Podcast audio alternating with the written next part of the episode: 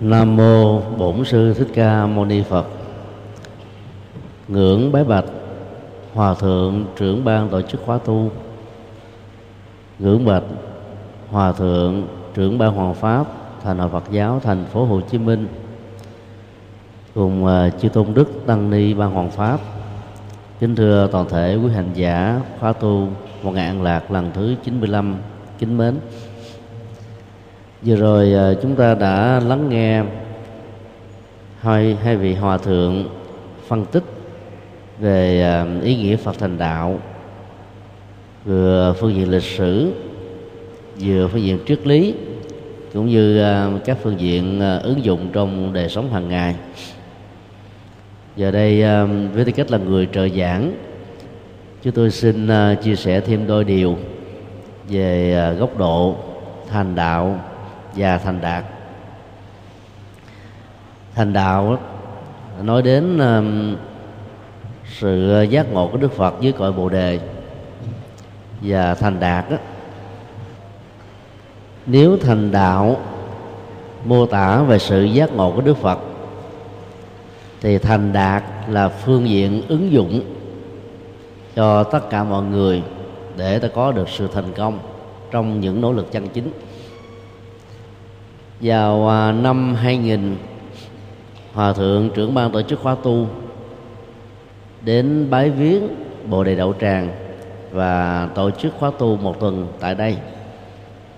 Địa điểm được chọn đó là Việt Nam Phật Quốc tự của Hòa thượng Thích Huyền Diệu. Thời điểm đó thì à, chúng tôi được uh, mời làm uh, thư ký của ban tổ chức số lượng uh, quý tăng ni du học lúc bấy giờ có khoảng ờ, uh, 80 hoài. Và phần lớn đã được thỉnh mời về để dự hội thảo chào mừng đại lễ Phật thành đạo và khóa tu của năm 2000 trong uh, gần uh, 70 bài phát biểu thì có một bài của thượng tọa thích bửu chánh. Mà thỉnh thoảng chúng ta được uh, nghe các bài pháp hội của thầy tại đây. Có điều ra một cái ý như thế này. Gọi là phật thành đạo đó, thì là không thích hợp. Mà lẽ ra phải gọi là bồ tát thành đạo hay là thái tử tất đạt đa thành đạo hay là sa môn cù đàm thành đạo. Thì sau khi thuyết trình bài đó chúng tôi à, có một nhận xét góp ý. Và nhận xét đó đại khái như thế này. Phật thành đạo nếu hiểu theo một ngữ danh từ thì nghĩa dịch ra tương đương với tiếng việt là sự thành đạo của đức phật. Khi mình nói đến sự thành đạo của đức phật thì rõ ràng nghĩa của từ nó không có gì là dư thừa hay là mâu thuẫn. Trong khi từ tàu bụi chính thì nói với một ý rằng là từ một người phàm thái tử tất đạt đa trở thành một nhà tâm linh. Sau 49 ngày với thiền định đó, thì bồ tát tất đạt đa trở thành phật. Còn nói là phật thành đạo đã đó gọi là phật rồi còn thành cái gì nữa? Thì trở thành là dư thừa. Nhưng mà nếu mình hiểu thuật ngữ danh từ á, thì đó là một sự mô tả xác định sự thành đạo này là của đức phật khác với cao hơn sự thành đạo của các vị bồ tát của các a la hán và của các vị cao tăng. Do đó ngôn ngữ nó có nhiều sự rắc rối lắm. Và trên nền tảng này đó chúng tôi xin uh, uh, phân tích một vài uh, ý nghĩa về sự thành đạo của đức phật chứ không phải là đức phật thành đạo. Vì đức phật thành đạo cái đó nó trở thành là một cái gì đó không cần thiết mà là sự thành đạo của đức phật thì nó khác với sự thành đạo của các vị bồ tát còn lại. Trong uh, kinh mô tả là sau khi um, tu tập 6 năm khổ hạnh tại núi uh, khổ hạnh đức phật đã nhận chân ra được rằng con đường đó không phải là đạo lộ dẫn đến sự giác ngộ và giải thoát. Nhận diện ra được chân lý này không phải là một chuyện dễ, vì ít ra đó, thông qua sự khổ hạnh, sa môn cồ đàm được thế giới tâm linh của người ấn độ biết đến rất nhiều như là một vị à, đạo sư chứng đắc và thanh danh đó đó đã làm cho rất nhiều người đây đó biết đến. Từ bỏ một thanh danh đó mà nếu như giá trị của thanh danh đó không có những ý nghĩa chân lý trong hiện thực, không phải là một chuyện dễ dàng. Ở đây đức phật xác định rất rõ mục đích từ bỏ cung vàng điện ngọc của ngài không phải là để trở thành một người có thanh danh, mà là làm sao để ngài trở thành một người có giác ngộ giác ngộ ở đây không? Có nghĩa là sống an vui hạnh phúc cho bản thân mình mà là chia sẻ nó cho những người hữu duyên. Cho nên ờ, ngay từ cái thời khắc nhận chân sau 6 năm là Đức Phật đã mạnh dạng từ bỏ nó. Việc từ bỏ nó đòi hỏi đến uh, uh, tách ly khỏi cái không gian mà tất cả những danh thơm tiếng tốt nó có với mình. Thông thường chúng ta có một cái tiếc nuối rất lớn đó là cái gì tạo nên mình đó, nó đã trở thành là một phần của mình rồi. Bây giờ mà vẫy tay chào với nó là chuyện chẳng đặng dừng. Đức phật hoàn toàn không có một ý niệm tiếc nuối gì. Và rời khỏi núi khổ hạnh là một nỗi niềm hạnh phúc lớn nhất mà đức phật quyết định làm cho bạn được. Từ ờ, khổ hạnh lâm đến bồ đề đậu tràng khoảng cách không gian vật lý đó theo đường chim bay chỉ khoảng chừng ờ, vài à, cây số thôi. Còn à, đi theo đường xe, ta mất khoảng là 25 cây số. Thông thường à, đường chỉ bay bằng 1 phần 3 của những đạo lộ bình thường. Lấy 25 chia 3 thì khoảng chừng 8 9 cây số thôi. Và Đức Phật đã đi theo con đường tắt, tức là băng ngang các đồng ruộng đến làng Sujata và Đức Phật đã ngã quỵ vì kiệt sức sách sử mô tả rất rõ, lúc đó à, Sujata một cô gái à, làng đang à, mua sữa về nhà, có thể để hiếu kính với gia đình cũng như là chu cấp, dưỡng chất cho tất cả các thành viên ở trong gia tộc. Và đã không thể nào không làm công việc cứu giúp một vị đạo sĩ mà theo cô đó có một cái thần thái rất đặc biệt hơn bình thường sau khi uống xong sữa của Sujata thì Đức Phật đã tỉnh lại. Và việc tỉnh lại này nó như là một sự hồi sinh về sức khỏe. Thứ nhất. Và thứ hai đó nó làm cho con đường từ bỏ khổ hạnh ép sát đó, vốn được xem là sai lầm vô hiệu quả trở thành là một con đường mở cửa để tiếp nhận sự giác ngộ. Qua bên bờ bên kia sông của đi liên thiền là bồ đề đậu tràng. Khoảng cách đó chẳng là bao nhưng về phương diện khí hậu là cả hai thế cực. Nếu khổ hạnh lâm là nơi rất nóng về tháng 6, tháng 7, tháng 8 thì rất lạnh vào tháng 11, 12 và tháng 1 hai thái cực về khí hậu này là cả một sự um, đối chọi nhau rất nhiều. Trong khi đó khoảng cách vật lý chỉ có vài cây số mà thôi. Bên cạnh bờ đèo đạo tràng là con sông Lưu Dương Thiền mà đường kính hay là cái chiều rộng của sông đó là một cây số. Ngày xưa thì con sông này là một trong những cái uh, con đường lưu thông về kinh tế tại bang uh, Bihar. Và do đó lòng sông đó chắc chắn là rất sâu. Bây giờ đến đó, vào tháng ờ, 12 tháng 1 thì ta thấy nước nó khoảng chừng đến đầu gối còn tới những tháng thông thường thì hầu như là sông có nước, mà toàn như là một bãi cát. Lội qua một dòng sông với sức cả cạn kiệt không phải là một chuyện giản đơn. Sa môn cồ đàm đã thành công. Điều đó chứng tỏ rằng là cái sức khỏe của đức phật đó là đặc biệt. Chứ sáu năm khổ hạnh gặp như chúng ta là có lẽ là bỏ mạng rồi. Như vậy, để từ bỏ con đường khổ hạnh đức phật phải từ bỏ không gian tạo nên nó. Như vậy bài học mà chúng ta rút ra được từ việc này là gì? Đó là để chuyển một thói quen tiêu cực nào đó không còn là nỗi ám ảnh hành hạ đời sống của chúng ta thì việc đầu tiên và không thể thiếu là phải rời khỏi không gian mà nơi đó, đó nó có những sự dưỡng cấp về vật thực để cho thói quen đó tiếp tục được trưởng thành. Không gian ảnh hưởng đến ờ, cá các tánh và hành động của con người rất nhiều. Sự tương tác đa chiều này là điều chúng ta không thể phủ định. Sau khi ngồi với cội bồ đề đức phật đã thiền quán và phát hiện ra con đường trung đạo xa lìa hai cực đoan.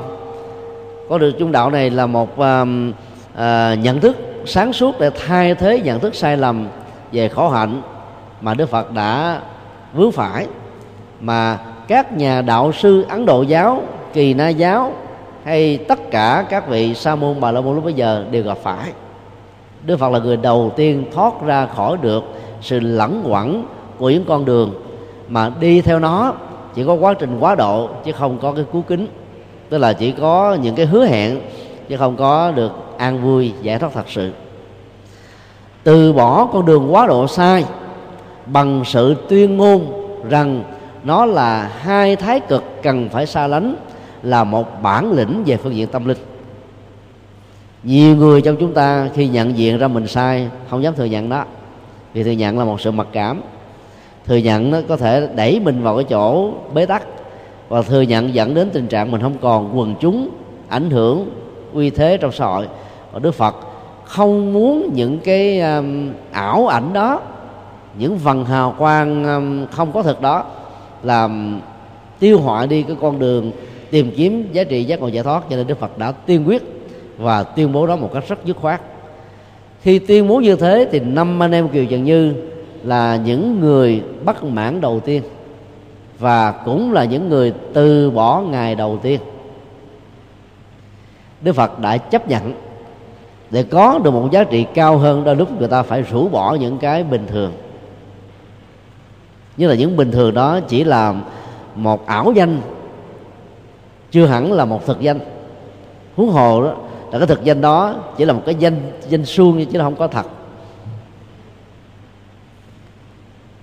Quán chiếu đánh giá lại con đường quá độ đó là một việc làm mà nhiều trường phái triết học, nhiều trường phái chính trị trên cuộc đời này từng quan tâm.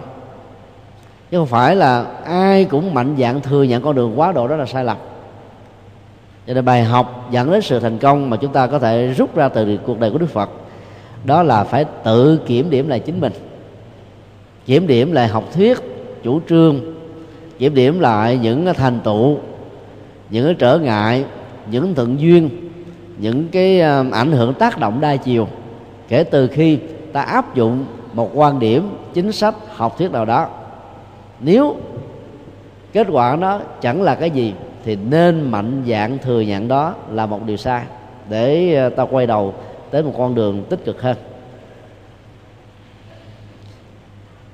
49 ngày um, tu tập theo kinh điển Bali đó, Đức Phật um, chủ yếu là thực nghiệm và chứng đắc được theo tuần tự từ sơ thiền đến tứ thiền. Điểm trọng tâm của sơ thiền đó là chuyển hóa toàn bộ năng lượng tính dục ở dưới dạng vô thức. Từ khi rời bỏ con vàng địa ngọc, suốt 6 năm cộng với 49 ngày, rõ ràng Đức Phật đâu hề còn bất cứ một cái gì liên hệ đến dục nữa. Ngay cả trong ý niệm, nhưng mà chuyển nó dưới góc độ vô thức không phải là chuyện dễ. Có những lúc chúng ta buồn chán đời sống uh, hôn nhân vì bị thất bại hoặc là hạnh phúc trong đó nhiều quá chúng ta có cảm giác là ê chề và không còn có một ý niệm nào muốn hưởng thụ thêm. Sự từ bỏ trong ý niệm về phương diện hưởng thụ các tính dục lúc ấy nó chỉ là một sự chấn an tạm thời chứ chưa phải là cái kết quả của sự chuyển hóa đó đến tận gốc rễ. Đức phật thì khác.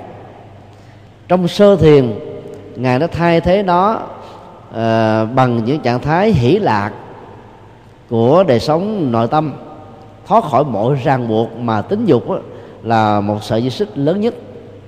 Ở vị thiền thì nó phải phát triển vừa về thiền à, chỉ thấy rất rõ cái năng lực à, chuyển hóa tâm thức có cái tác động rất là tích cực trong vấn đề nhổ lên tất cả những nỗi khổ niềm đau và mở cửa cho tự giác xuất hiện ở ờ, tam thiền. Cái cảm giác hỷ lạc nhẹ nhàng, thư thái, sâu lắng làm cho đức phật tiến sâu hơn nữa vào cảnh giới thiền định. Và tại đây đó, những phương tiện đó là theo đuổi đối tượng thiền quán và giữ tâm trên đối tượng thiền quán mà thuật ngữ Phật thường gọi là tâm và tứ đã không còn là một yêu cầu cần thiết nữa.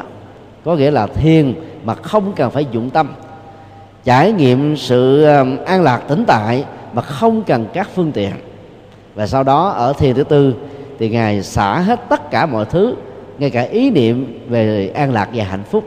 Lúc đó, niệm thanh tịnh trọn vẹn sâu lắng như là một cảnh giới chân không. Không có gì có thể bám víu và nó không bám víu vào bất cứ một cái gì. Thì tại um, cảnh giới tứ thiền đó, thì kinh điển tiếp tục mô tả là đức phật không nhập vào bốn cảnh thiền thông thường mà các ngoại đạo thường hướng dẫn. Đó là không vô biên xứ thức vô biên xứ vô sự vô xứ phi tự phi phi tự xứ hoặc là diệt thọ tướng định được xem là đỉnh cao nhất của thiền ngoại đạo. Đức phật đã chuyển tâm về tam minh. Đó là à, lậu tận à, minh túc mệnh minh và thiên nhãn minh. Khi đại hòa thượng đã phân tích à, khái quát về à, ba loại ánh sáng mà cái con đường giác ngộ được gọi là thành đạo với cái bộ đề, đức phật đã đạt được. Ở đây chúng tôi xin ờ, ờ, phân tích thêm một cái ờ, khía cạnh nhỏ của những gì mà hòa thượng đã giảng dạy rồi. Đó là nếu lậu tận minh được xem là sự sáng suốt, rũ bỏ hết tất cả mọi phiền não trong nhận thức, hành động, dù là ở dưới dạng hữu thức hay là vô thức, thì túc mệnh minh là tri thức sáng suốt về nhân quả bản thân như là một kinh nghiệm giáo dục cho chính mình và cho tha nhân. Trong khi đó, thiên nhãn thông là năng lực sáng suốt về nhân quả của thai nhân ở trong tương lai. Như vậy, tiến trình của sự trước đất thực tế là khai tỏ nguồn năng lượng sáng suốt về nhân quả ba đề túc mệnh là nhân quả quá khứ thiên nhãn là nhân quả tương lai, lậu tận là nhân quả ở hiện tại. Toàn bộ sự giác ngộ của đức phật đặt trên nền tảng của nhân quả. Trải qua chiều thời gian mà không có bất kỳ một sự vật hiện tượng và con người nào có thể thoát ra khỏi cái mạng lưới chằng chịt của nó. Chính vì thế mà bài kinh đầu tiên đức phật thuyết giảng cho năm điều cần nhu là kinh tứ diệu đế tức là một kinh dựa trên hai lớp nhân quả nhận diện quả khổ để tìm gốc nhận diện niết bàn để tìm con đường. Và đây cũng chính là phương châm và là tinh hoa giáo pháp quan trọng nhất của Đức Phật. Cũng được xem là đóng góp vĩ đại nhất trong lịch sử tư tưởng của nhân loại. Từ đó tất cả các giáo pháp còn lại giàu được chứa đựng dưới một uh, danh từ à, số nhiều là tám bốn ngàn pháp môn không có pháp môn nào mà không được lập cước hay là xây dựng trên nền tảng của tứ diệu đế tức là tuệ giác về nhân quả.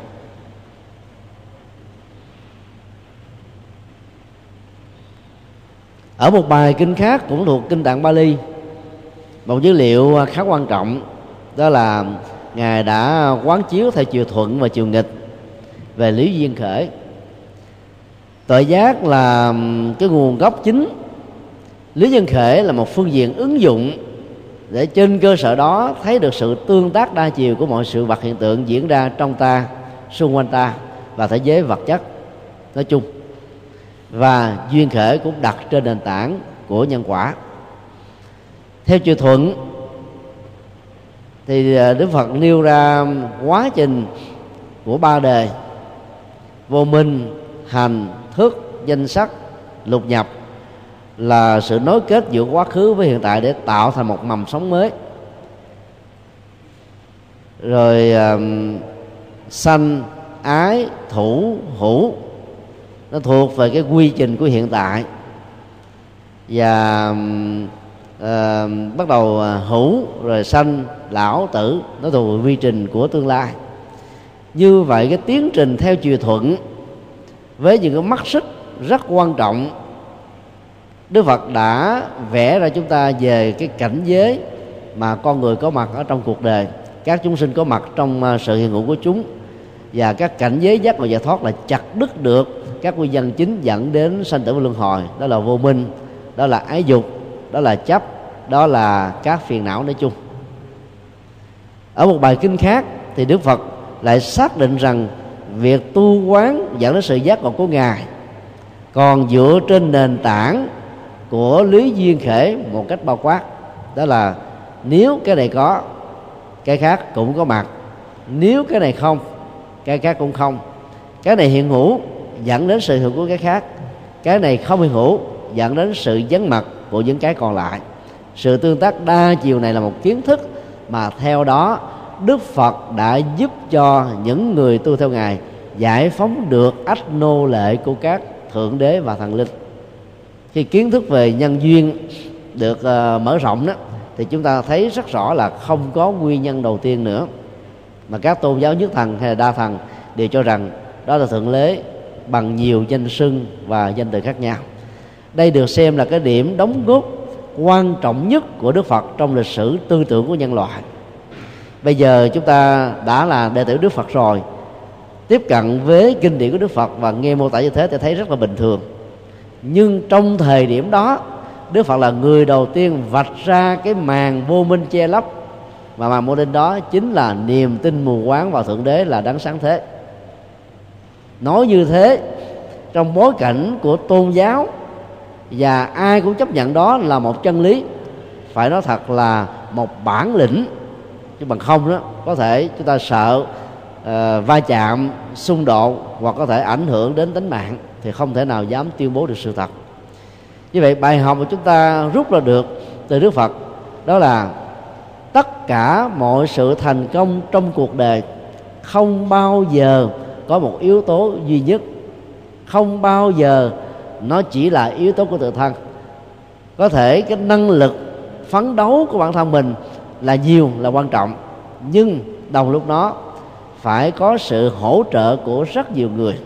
Và đây cũng chính là nền tảng học thuyết tri ân và báo ân của đức phật.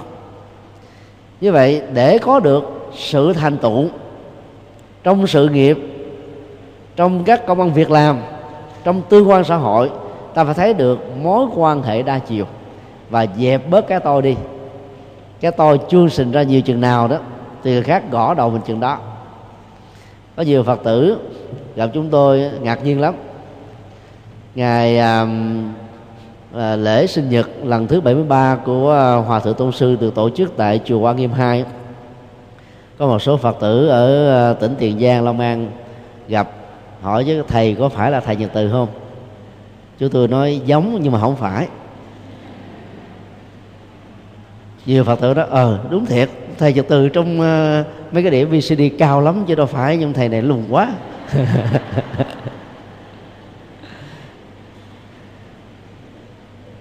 Sau đó chúng tôi đi. Vài ba bước sau cũng có một vài người hỏi nữa. Chúng tôi cũng trả lời tương tự giống chứ không phải. Có một phật tử mới xác định thế này. Khi đứng lên á, thì thầy lùn hơn mọi người. Mà khi ngồi xuống thì bằng với mọi người.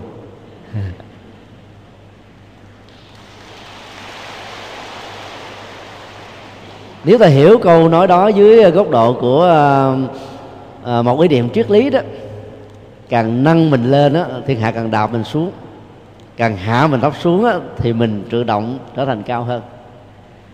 Con người mình lùng như thế này có lẽ là kiếp nào đó nên đã từng khinh mạng xem thường cống cao tự hào tự đại kết quả là trở thành chút xíu. do đó bài học à, trong việc thành đạo của đức phật dẫn đến sự thành tựu mọi sự nghiệp đó là phải rút ảnh hưởng của cái tôi ra khỏi cái hoạt động của mình. Lúc đó sự có mặt của chúng ta ở bất kỳ chỗ nào cũng dẫn đến những sự à, tâm đắc ủng hộ một cách là trực tiếp hay là gián tiếp. Trong việc thành đạo của đức phật đó thì lịch sử à, Bali và Sanskrit mô tả hoàn toàn khác nhau. Trong văn học kinh điển Bali á, thì bảy tuần lễ đầu Đức Phật quanh quẩn ở xung quanh cội Bồ đề đạo tràng để hưởng được lạc giải thoát và kiểm nghiệm lại chân lý mà ngài vừa phát minh. Tuần uh, lễ thứ nhất tuần lễ thứ hai ba tư năm sáu bảy đều liên hệ đến những sự kiện vừa nêu tại bồ đề đạo tràng á, mỗi một cái địa điểm mà một tuần lễ gắn liền với cuộc đời đức phật sau thành đạo đều được đánh dấu bằng một cái mô tả mà ai đi à, bái viếng phật tích đều thấy rõ. Trong cái đó, kinh điển đại thừa thì mô tả khác. Là 49 ngày đó, ngài dành thời gian giảng những kinh điển đại thừa, triết lý sâu xa bắt đầu là kinh hoa nghiêm cho các vị bồ tát các vị thánh tăng ở các hành tinh khác. Sau đó đó mới quay trở về lại với thế giới con người bằng cách là đi về uh, vườn nai để thuyết giảng bài kinh tứ diệu đế cho năm, năm anh em kiều trần như. Vấn đề đặt ra ở chỗ là tại sao lại có một sự khác biệt quan trọng như vừa nêu. Dù là sự khác biệt đi nữa điều quan trọng mà chúng ta học được ở đây là gì? Trong uh, sự mô tả của kinh điển Bali đó thì ta học được ba bài học quan trọng. Thứ nhất đó là bài học kiểm nghiệm lại chân lý. Là một bậc giác ngộ lậu tận thông, tức là thấy rõ phiền não hết sạch trơn trong người mình rồi, mà đức phật vẫn cẩn trọng kiểm chứng lại suốt mấy chục ngày trước khi truyền bá nó cho người khác. Và đây là một bài học rất lớn. Trước khi ta đưa ra một học thuyết chủ trương quan điểm gì đó, ta phải dành một thời gian nhất định để người khác góp ý hay là đánh giá khi nào thấy nó chuẩn rồi thì việc áp dụng mới không bị sai lầm. Chứ còn không khéo ta cứ áp dụng cái chính sách là quá độ, làm sai rồi quay trở lại ngay điểm xuất phát, đi theo một cái hướng khác. Và cứ như thế cho đến bao giờ chúng ta làm được một công việc có trách nhiệm và có giá trị so với thời gian, công sức mà mình đã đổ ra. Và cũng có rất nhiều người khi nhận diện điểm sai lầm trong con đường quá độ đã không có bản lĩnh để từ bỏ nó và đi con đường khác. Do đó kiểm nghiệm lại là chuyện rất quan trọng để tránh những sơ thất không đáng có đối với những ờ, gì mà chúng ta đã đầu tư một cách có dụng ý. Bài học thứ hai theo kinh điển Bali á, thì tuần lễ thứ ba Đức Phật đứng ở một cái góc cách Bồ đề đậu tràng khoảng chừng 50 mét nhìn chầm chầm về cây Bồ đề đã che chở nắng mưa cho ngài. Là một bậc đạo sư giác ngộ như thế. Cây được mọc tự nhiên, chứ không phải là do vì ngài ngồi rồi cái cây ở đâu khác nó tới để che. Mà đức phật vẫn còn nhớ ơn và biết ơn. Giàu tiếc nhớ biết ơn. Từ đó được đức phật xác định như là yếu tố nhân đạo quan trọng nhất mà mọi người cần phải thực thi. Sự giúp đỡ tình cờ hay nói cái khác là do đức phật chọn lựa cái cây tốt để mà ngồi. Mà ngài còn mang ơn như thế. Huống hồ là có những sự giúp đỡ trực tiếp từ cha mẹ anh em người thân thương và những người bạn hữu hay là những người đồng chí. Do đó um, đạo phật dạy rất rõ là việc nhớ ơn á, phải gắn liền với đối tượng là con người cuộc đời và con người. Trong khi đó các tôn giáo khác thì dạy chúng ta nhớ ơn thượng đế và các thần linh thượng đế thì không trực tiếp tạo ra bất cứ một cái gì cho con người cả. Mà trên thực tế thì đức phật thượng đế chỉ là một ảo ảo giác thôi. Của những người mê tín khi chưa hiểu rõ được lý duyên khể của vũ trụ. Rồi thay vì nhớ ơn tất cả những người trực tiếp đã giúp cho chúng ta, thì các tôn giáo dạy nhớ ơn thượng đế để mình luôn luôn bị lệ thuộc vào thần linh. Nhiều tôn giáo còn dạy về cái tội tổ tông và do đó, đòi hỏi chúng ta phải có cái mặc cảm tội lỗi và cái nhu cầu cứu chuộc để nâng cái vai trò của thượng đế lên cao. Và khi mà nhồi sọ một con người nào đó có cái mặc cảm tội lỗi thì hầu như người đó mất đi sự tự chủ và phải lệ thuộc tâm lý lâu dài vào các đối tượng mà họ cho rằng đã sáng lập lên tôn giáo. Trong đó, đức phật là dạy chúng ta xóa sổ hoàn toàn và triệt để các niềm tin mê tín như thế vì nó rất nguy hiểm.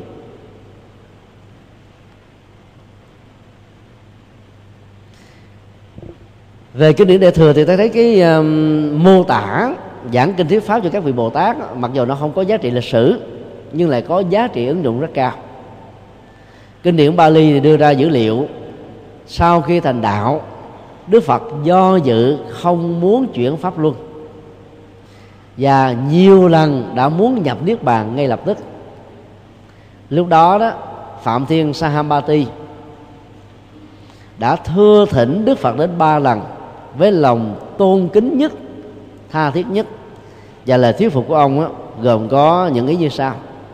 Bạch như lai thế tôn mặc dầu trong à, cõi bụi hồng này có rất nhiều chúng sinh mắt á, thì bị phủ che bởi tham sân si tâm á, thì nhuốm đầy các phiền não và tội lỗi.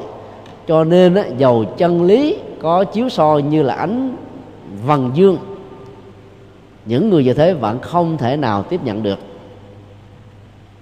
Tuy nhiên, vẫn có rất nhiều người có thể thấy rõ được, thực tập được và đạt được phần nào hay là chọn phần chân lý mà ngài vừa khám phá. Cho nên, đừng vì những người không thể nào tiếp nhận được chân lý mới này dẫn đến tình trạng quỷ bán nó, dẫn đến hậu quả nghiêm trọng đó là phá pháp mà ngài lại tịch ngồi không truyền bá chân lý cho nhân sinh. Nghe ba lần thư tỉnh như thế thì đức phật mới bắt đầu chuyển pháp luật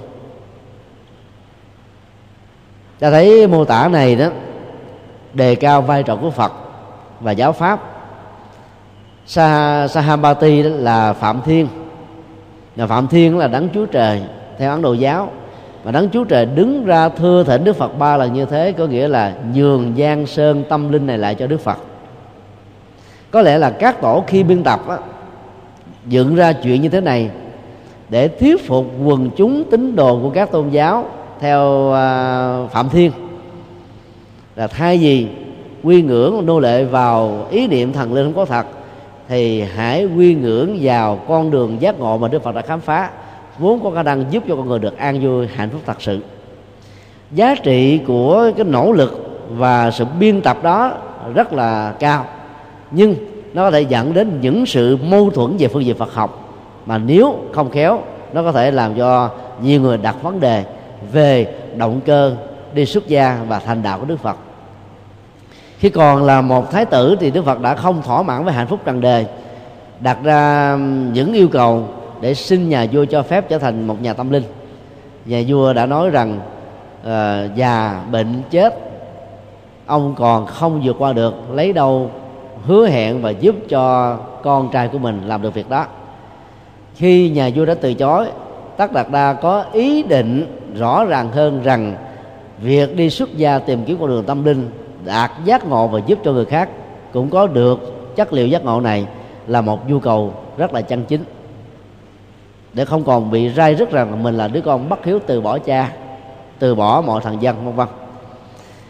Khi à, đi tu thì ngài đã tìm đến các vị đạo sư lỗi lạc nhất lúc bấy giờ. Alala, Uddaka. Rồi sau đó tự tu khổ hạnh. Điều đó cho thấy rằng là cái thao thức muốn được giác ngộ để truyền bá sự giác ngộ này là lớn lắm. Thì không thể nào có lý do rằng việc đạt được giác ngộ với bồ đề làm cho ngài phải thối thất khi nhìn thấy chúng sinh không tiếp nhận được chân lý cao siêu mười diệu. Ta thấy cái mô tiếp logic ở đây nó có một cái gì đó bị trục trặc do đó, kinh điển đại thừa đã được biên tập và giải thích theo một cái hướng rất là tích cực. Ngay sau khi giác ngộ với cội bồ đề, đức phật không hề dành bất cứ một thời gian nào để hưởng cái lạc giải thoát, cái hạnh phúc của niết bàn cho riêng mình, mà ngay lập tức ngài đã giảng kinh hoa nghiêm suốt 24 ngày, tức là 3 tuần. Cũng là một vấn đề thôi. Nhưng mà hai hệ thống kinh điển mô tả theo hai hướng khác nhau. Hướng một, có giá trị tích cực của những bài học. Kiểm nghiệm, tri ân, sau đó truyền bá. Hướng hai đó là cái tâm phụng sự, giáo hóa, độ sinh. Và hướng thứ hai, theo chúng tôi là tích cực hơn rất là nhiều. Áp dụng hướng hai đó vào trong ờ, cuộc đời tu và hành động của Đức Phật, chúng ta thấy một điều như thế này ngài ngồi dưới cội vô thượng bồ đề. Chỉ có 49 ngày. Giảng kinh thuyết pháp để độ sinh là suốt 49 năm. Hai cái đều là con số 49 nhưng mà đơn vị một bên là ngày một bên là năm. Một năm á, thì có 365 ngày. Năm nhường có thể nhiều hơn năm không nhường có thể ít hơn vài ba ngày. Trung bình là ba trăm mấy chục ngày. Điều đó cho thấy rằng là cái thao thức truyền bá chia sẻ sự giác ngộ và tỉnh thức cho tha nhân á, là mấu chốt hành đạo mà Đức Phật đã nêu ra. Và suốt cả cuộc đời ngài đã trung thành với nó như là một lý tưởng. Cho nên trong kinh trung bộ và nhiều bài kinh Bali Đức Phật tiên quyết như thế này. Từ khi thành đạo dưới cội bồ đề cho đến nhập vô dư niết bàn như lai chỉ tuyên bố hai điều. Thứ nhất là vạch mặt chỉ tên khổ đau và thứ hai là chỉ dạy con đường để kết liễu khổ đau. Do đó, lý tưởng đó là một lý tưởng rất là nhất quán, không có cái gì có thể can thiệp làm cho nó bị gián đoạn, dầu chỉ là trong tâm tưởng. Dựa vào các mô tả vừa nêu, thì việc kinh điển Bali lý giải rằng ngài không muốn thành đạo xin lỗi, ngài không muốn chịu pháp luân á, chỉ là một phương tiện thôi, chứ không phải là một sự kiện lịch sử. Là bởi vì do dự là một yếu tố phiền não mà người chứng đắc được sơ quả đã không còn nữa rồi. Thì huống hồ là người chứng đắc được đạo quả vô thượng bồ đề, trí tuệ được đói thì làm sao còn do dự được? Do đó, dứt khoát là một trong những yếu tố quan trọng của trí tuệ dẫn đến sự thành công. Bài học mà chúng ta rút ra được từ góc độ này là quyết đoán trên lập trường chân chính. Sẵn sàng thay đổi nếu như con đường đó không có giá trị lâu dài cho mình và cho người. Công thức này có thể được đông đo tính điếm vào tất cả mọi lĩnh vực ngành nghề.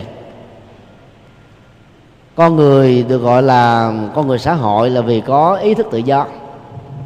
Các tôn giáo khác phần lớn không chấp nhận sự tự do của con người và liệt nó vào cái khái niệm là nổi loạn. Tín đồ mà tự do nhiều quá thì tín đồ được quyền đặt vấn đề với thượng đế và các vị giáo sĩ.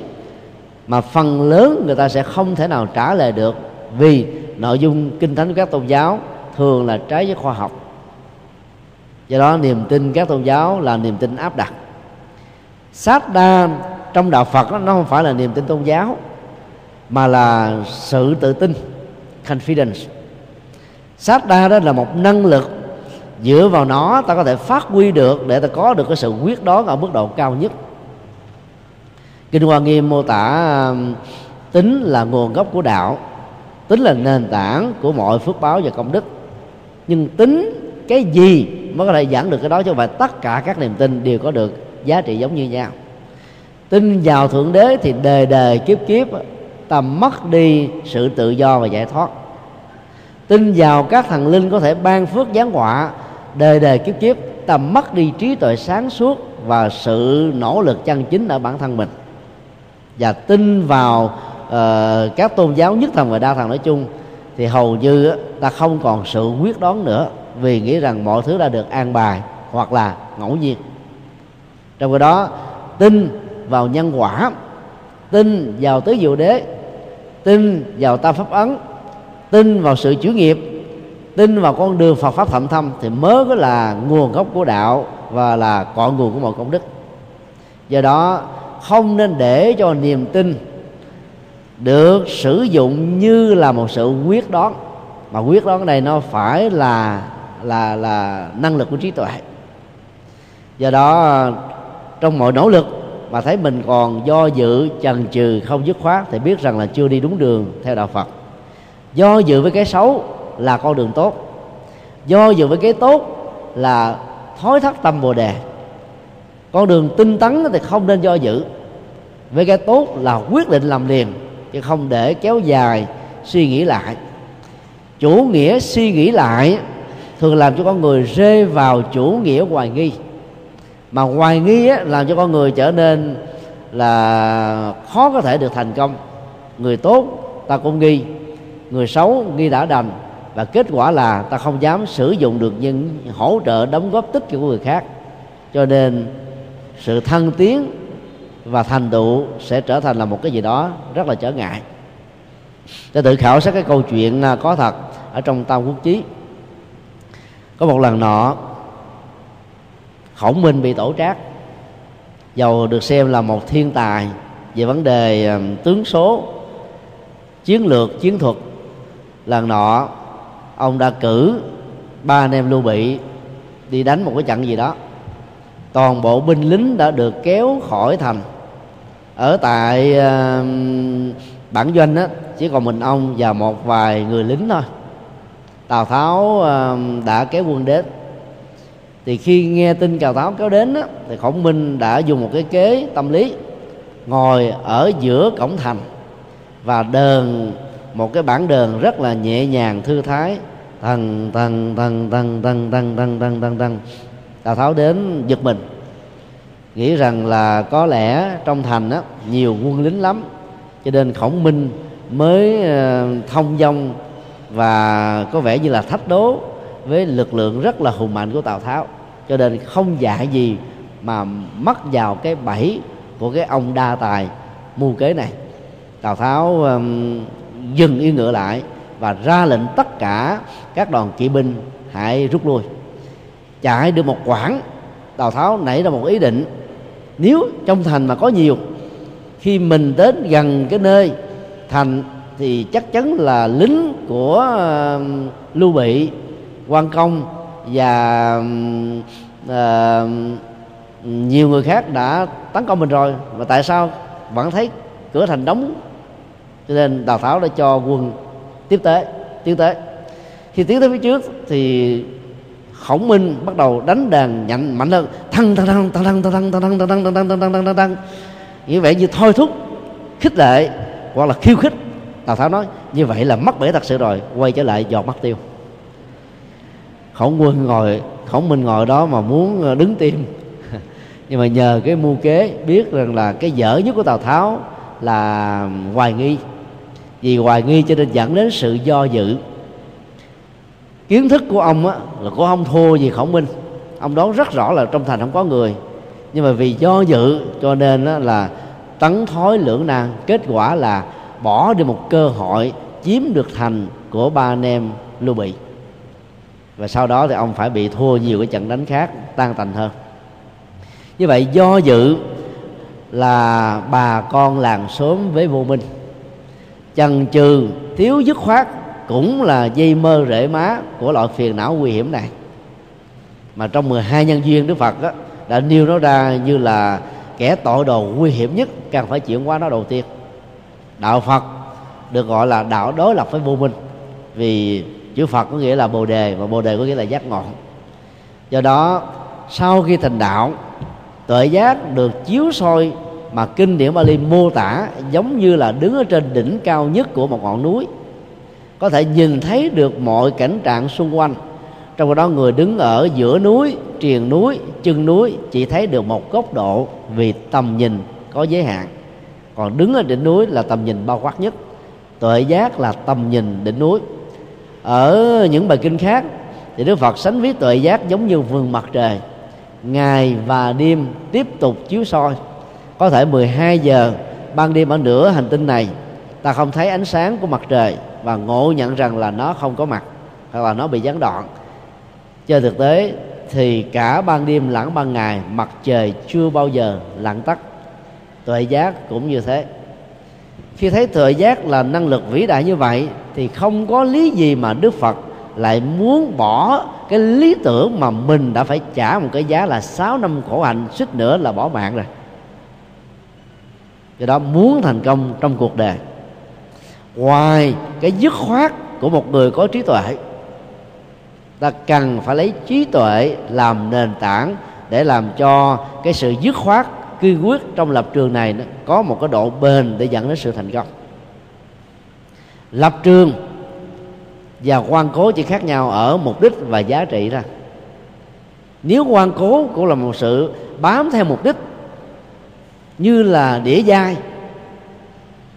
thì lập trường là sự theo đuổi với mục đích tinh tấn đạt được những giá trị chân chính ở hiện tại. Bây giờ chứ không chờ đến bất cứ một cái ờ, thời gian nào khác. Do đó ờ, thành công trong một sự nghiệp phải được đặt trên nền tảng của sự quyết định chân chính.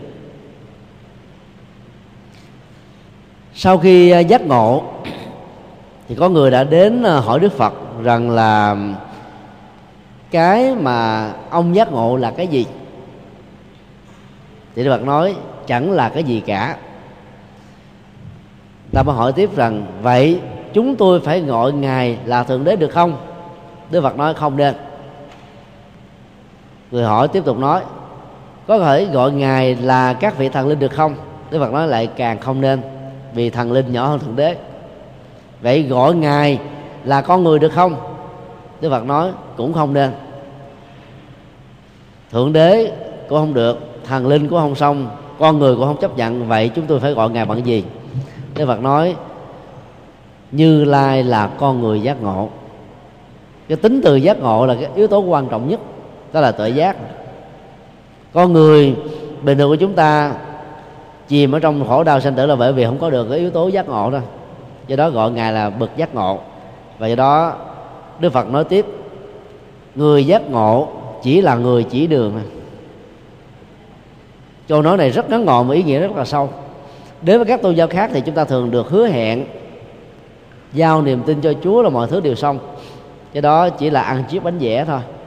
Còn đức phật xác định rõ cái chức năng của một nhà tâm linh đó là chỉ đường ngài chỉ cho chúng ta đi con đường ngắn nhất, mà kết quả thành công lại an toàn nhất. Giá trị an lạc giải thoát lại sâu xa bền bỉ nhất. Cái đó là cái vốn liếng quan trọng nhất mà ngài đã cống hiến cho nhân loại, chứ không thể làm công việc đó thế cho chúng ta. Các bác sĩ có thể chỉ đường cho mình đâu là sức khỏe và cách thức nào sống dẫn đến tuổi thọ. Chứ bác sĩ không thể tặng cho chúng ta sức khỏe và tuổi thọ. Các bác sĩ cũng có thể bị bệnh và bị chết. Do đó, việc nghĩ rằng là bác sĩ có thể tặng cho chúng ta tuổi thọ và sự sống là một ý niệm sai lầm do đó, mê tín vào bác sĩ và lệ thuộc vào bác sĩ là sự mê tín rất nguy hiểm. Cũng tương tự như thế, đến với đức phật không phải để mê tín ngài, mà đến đức phật là thấy được rằng là ngài có tự giác để học hỏi theo. Mà hỏi theo thì chúng ta cùng được trong tương lai. Khi đức phật nói là vì giác ngộ của ngài chẳng là một cái gì, không có nghĩa là ngài phủ định toàn bộ những giá trị ngài chứng đắc. Ở bài kinh tương ưng ngài xác định lại rõ như thế này như lai cũng chỉ là một người tìm ra con đường mà trong rừng sâu do vì năm tháng ngày giờ trôi qua không có người biết đến tòa lâu đài giác ngộ đó đã bị các cây cổ thụ phủ trùm dây trùm ghế uh, ờ, bao che cho nên không nhìn thấy nó từ đằng xa. Công việc của ngài là phát thảo uh, tất cả các loại cỏ dại để vạch ra một con đường đến tòa lâu nhà, chứ ngài không phải là tác giả của tòa lâu đài. Nói một cách khác là, sự giác ngộ là của chung. Đức phật không phải là chủ nhân khám phá sự giác ngộ, mà đức phật chỉ là người đi tìm lại sự giác ngộ. Ngài chỉ là người trở về nhà tỉnh thức thôi. Điều này nó khác hoàn toàn với các tôn giáo. Các tôn giáo khác thì mô tả chẳng hạn như kinh thánh nói rằng à, ta là ánh sáng. Ta là con đường. Tức là chúa là ánh sáng chúa là con đường. Cho nên đi theo ánh sáng đi theo con đường của chúa thì sẽ được hiệp thông với chúa. Còn đi ngoài cái đó được xem là con chiêu ngoài đàn. Trong khi đó đó đức phật dạy ngài không phải là tác giả của chân lý mà ngài chỉ là người tìm thấy được chân lý thôi. Vì chân lý đã có trước khi ngài uh, ra đời đến cái hàng tỷ tỷ tỷ năm và chân lý tiếp tục tồn tại uh, sau khi ngài qua đời là tỷ tỷ năm cho đến là vô cùng tận. Ý niệm về uh, tính không tác giả của chân lý đó là sự vô ngã trong nhận thức. Và vô ngã này nó giúp cho ngài đó là giảng kinh thuyết pháp là biết bao nhiêu phật sự mà không bao giờ ý vào công sức của mình. Cho nên tính tác quyền trong chân lý đối với phật không được xem là yếu tố để dẫn đến những sự lệ lạc cho bản thân. Mà chân lý đó cần phải giao tác quyền cho mọi người, ai cũng có cái quyền để tiếp cận với nó. Các tôn giáo khác dạy chúng ta tu tập tốt nhất là để hưởng nhan đức chúa là hết rồi.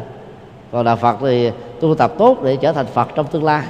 Vấn đề còn lại là thời gian gần và xa, nỗ lực đúng phương pháp hay không, rồi cái công phu tu tập nhiều hay là ít chứ hoàn toàn nó lệ thuộc vào sự nỗ lực của chúng ta, chứ không phải là một sự ban tặng nào cả.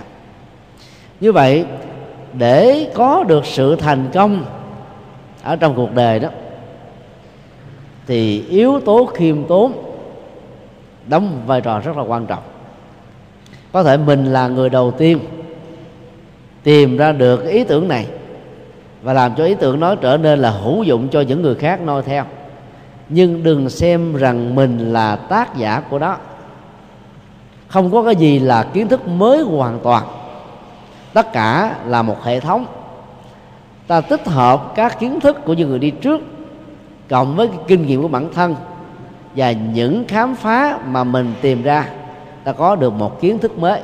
Kiến thức mới đó nó có dây mơ rễ má với những cái gì đã được tồn tại rồi. Cho nên xem mình là sở hữu chủ duy nhất của đó là một sự sai lầm.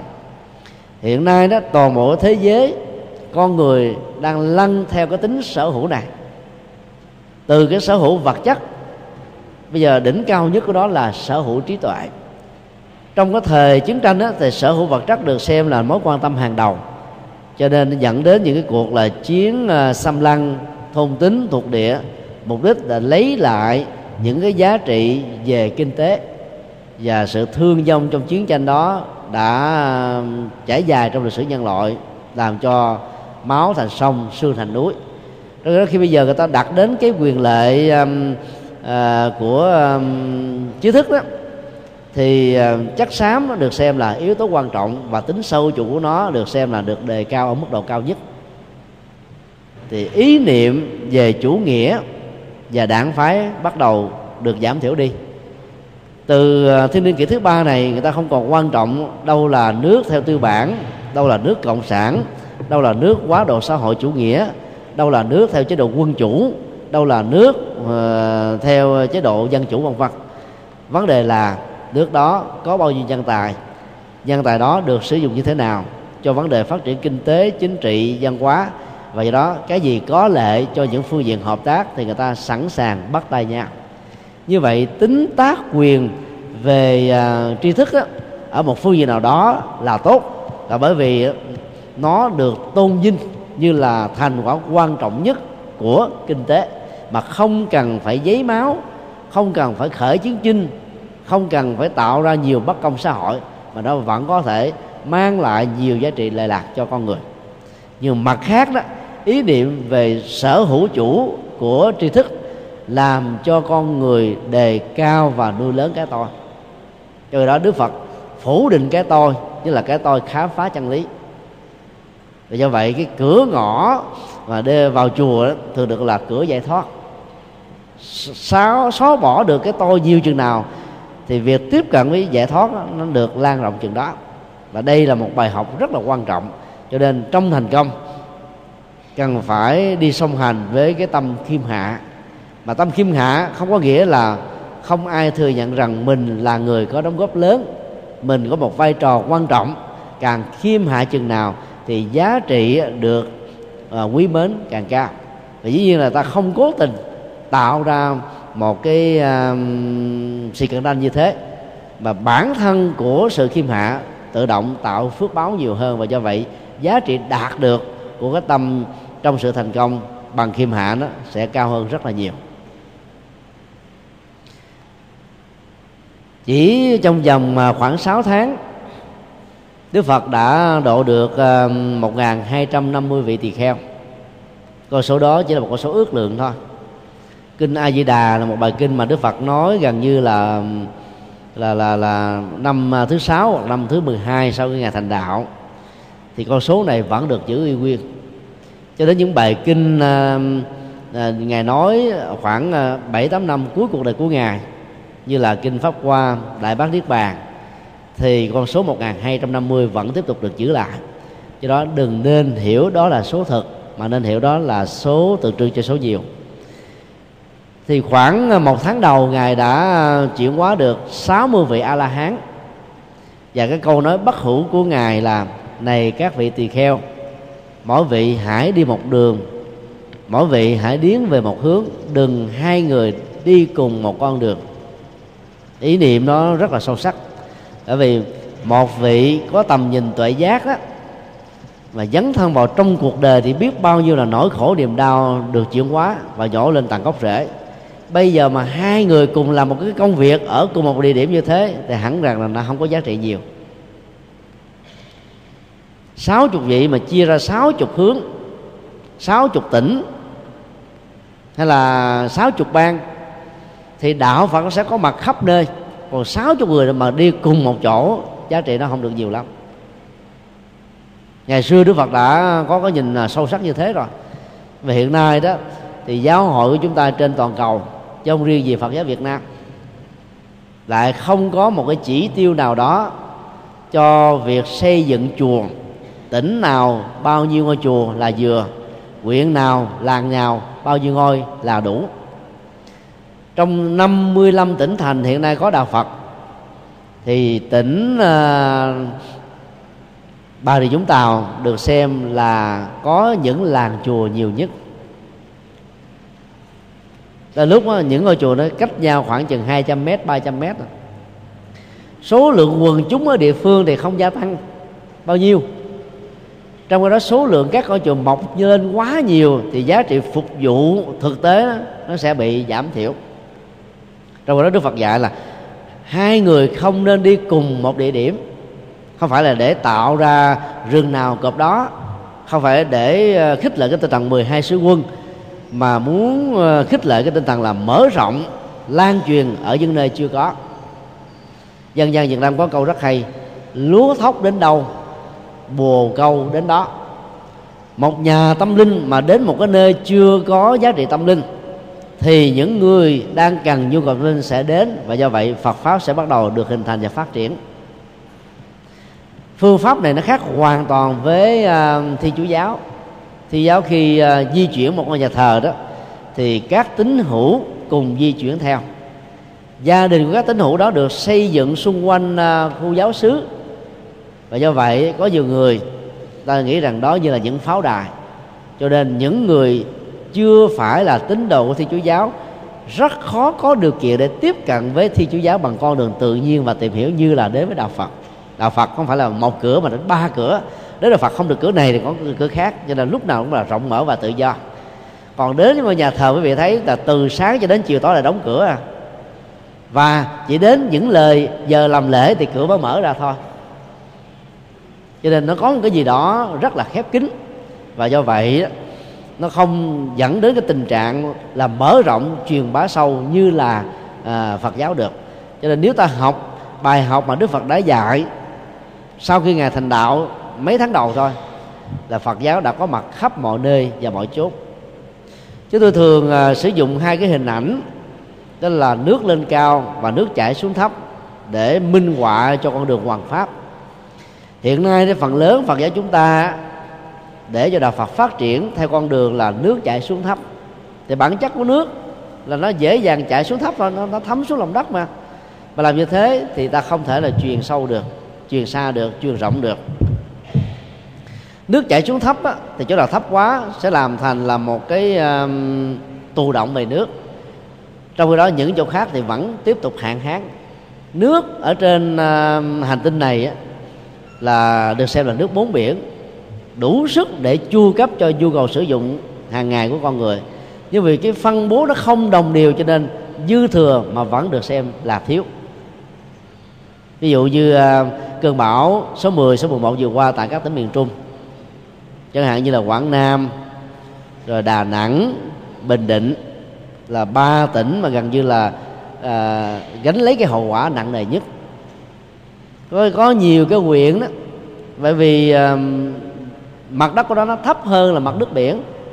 Rồi bị xả lũ ở các cái hồ thủy điện cho nên làm cho nước nó dâng cao khỏi nóc nhà và làm ảnh hưởng đến đời sống kinh tế của con người rất là nhiều. Có những cái vùng cao, rất là cao, như là ở ờ, quảng nam. Ấy thế mà việc xả lũ cũng làm cho nước ngập khỏi nước nhà, nóc nhà. Trong đó những chỗ khác thì cần nước mà là nước bị ờ, khô cạn và cũng ngay trong cái thời điểm mà nước bị khô cạn nước ờ, dâng trào như thế thì tại sông hậu chúng ta nước gần như là bị bốc hơi. Rồi đó là một cái ờ, hiện tượng ờ, trái với các cái dự đoán trong vòng cả mấy trăm năm vừa qua. Và cho đến bây giờ mực nước sông Hồng vẫn cạn có nhiều nơi nó giống như là sông Ni Lương Thiệt của Ấn Độ vậy. Sự thay đổi khí hậu toàn cầu đã dẫn đến những cái sự bất đồng à, dư mà vẫn tiếp tục trở thành là thiếu. Tương tự như thế nếu ta không có một cái phân bổ đồng điều cho 55 tỉnh thành của Phật giáo thì Phật giáo chúng ta vẫn không có điều kiện để phục vụ hết cho tất cả mọi người dân trên đất nước Việt Nam. Một vấn đề khác đó là sự phân bổ tu sĩ Phật giáo trong các ngôi chùa. Tại Sài Gòn á, có những ngôi chùa đông tu sĩ có thể lên đến là 300 vị những ngôi chùa từ 100 vị trở lên bao gồm như là chùa um, Vĩnh Nghiêm, chùa Dược Sư, chùa Từ Nghiêm. Còn ở những ngôi chùa um, ngoài tỉnh thành chúng ta thì đại tùng lâm đến vài trăm vị lắm nhưng mà khi làm phật sự thì nó cũng có chừng đó các vấn đề thôi. Giảng kinh thuyết pháp trong một ngôi chùa, bốn tuần à, chủ nhật là bốn lần, ngày sám hối 14 và ngày cuối tháng âm lịch là hai lần nữa là sáu sáu lần trong một tháng thì cũng có một, hai vị thuyết pháp giảng kinh là hết. Trong khi đó một ngôi chùa đến 100 vị 200 vị thì số còn lại chỉ lo tu thôi, không có cơ hội để làm phật sự. Một ngôi chùa mà chủ trương làm từ thiện thì cũng có một người làm trưởng đoàn là hết. Còn hàng trăm người còn lại cũng không có cơ hội để đóng góp. Trong khi đó ở những tỉnh lẻ, cho đến bây giờ đó, vẫn còn chưa có các tu sĩ đến để truyền đạo vẫn còn chưa có các ngôi chùa đến để xây dựng lên. Ví dụ như à, tỉnh đắk nông, bây giờ toàn tỉnh chỉ có 23 tu sĩ thôi. Và chỉ có 10 10 ngôi chùa. Thì làm sao mà có thể mang ánh sáng Phật pháp đến cùng khắp mọi nơi mọi chốn được? Do đó để nước chảy xuống thấp thì Phật pháp không lan rộng được, mà hoàn trường Phật pháp theo tinh thần của Đức Phật dạy đó là hai người không cùng đi một hướng để ta nỗ lực đưa nước lên cao. Muốn đưa nước lên cao thì ta phải có máy bơm, ta phải có đường ống dẫn, ta phải có điện, ta phải có nhân sự, ta phải có kế hoạch, ta phải có những sự hỗ trợ, ta phải có những nỗ lực chân chính. Để làm như thế thì sự thành công mới cao.